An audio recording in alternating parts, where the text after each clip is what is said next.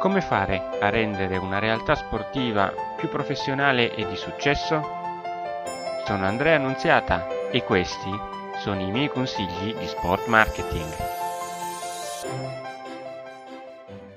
A tutti gli ascoltatori e le ascoltatrici un caro saluto, anche oggi un consiglio di sport marketing. Oggi andiamo ad analizzare e cominciamo a farlo con una serie di podcast l'attività di sponsorizzazione. La domanda che ci poniamo oggi è chi è il responsabile marketing che è adibito alle sponsorizzazioni. In alcuni casi si potrebbe chiedere addirittura chi è il responsabile sponsorizzazioni. Come detto in precedenza, la parte di sponsorizzazione, l'attività di sponsorizzazione, spesso si collega all'attività di marketing. Il responsabile dell'una attività è responsabile anche dell'altra. Il responsabile sponsor ha in sostanza due tipi di contatto, il contatto dei vecchi sponsor e il contatto dei nuovi sponsor. Quando contatta i vecchi sponsor fa un vero eh, e proprio rapporto di pubbliche relazioni, cerca di mantenere nel miglior stato possibile i rapporti con gli sponsor, cerca di capire le loro esigenze ed eventualmente ne riferisce a chi di dovere all'interno della società per implementare un rapporto proficuo per entrambe le parti.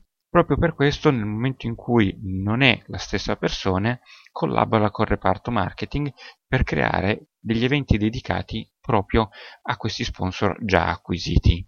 Nel momento in cui invece va a contattare nuovi sponsor, presenta loro una brochure, di cui probabilmente sarà anche lui l'autore, rappresenta i valori della realtà sportiva e li presenta, per cui questa persona deve essere credibile. Se noi andiamo a parlare di eccellenza e andiamo a parlare all'interno di un certo tipo di realtà aziendale, la persona di cui ci fidiamo deve presentarsi in maniera credibile. Può non essere però l'unico ad andare alla ricerca degli sponsor. Tuttavia, questo è importante da sottolinearlo, tutti devono fare riferimento a lui per quanto riguarda le sponsorizzazioni, anche la proprietà.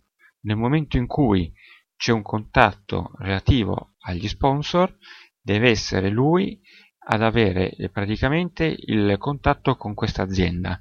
Quando si ha il contatto interessato, il biglietto da visita non è il proprio, ma è il biglietto da presentare quello del responsabile sponsorizzazioni in modo che il contatto venga portato poi avanti da lui, perché lui è il responsabile, lui che rappresenta nei confronti dell'azienda nei confronti di sponsor potenziali o effettivi l'attività sportiva. Se questo non viene fatto, si comincia a creare una problematica di comunicazione che può creare poi dei forti scompensi all'interno delle, delle, attività che devono essere fatte per gli sponsor e quindi malcontento di alcuni sponsor rispetto ad altri perché il contatto che hanno con la realtà sportiva non è univoco e non dà le stesse informazioni che magari altri sponsor hanno da chi li contatta. Quindi mi raccomando, cercare una persona che sappia fare tutto questo è molto importante. Per ora vi saluto, ricordandovi però che nei prossimi mesi, sempre su questo podcast, andremo ulteriormente a sviscerare quelle che sono le sponsorizzazioni e quindi a scoprire i piccoli segreti per rendere ottimale la ricerca di sponsor. Un caro saluto a tutti voi.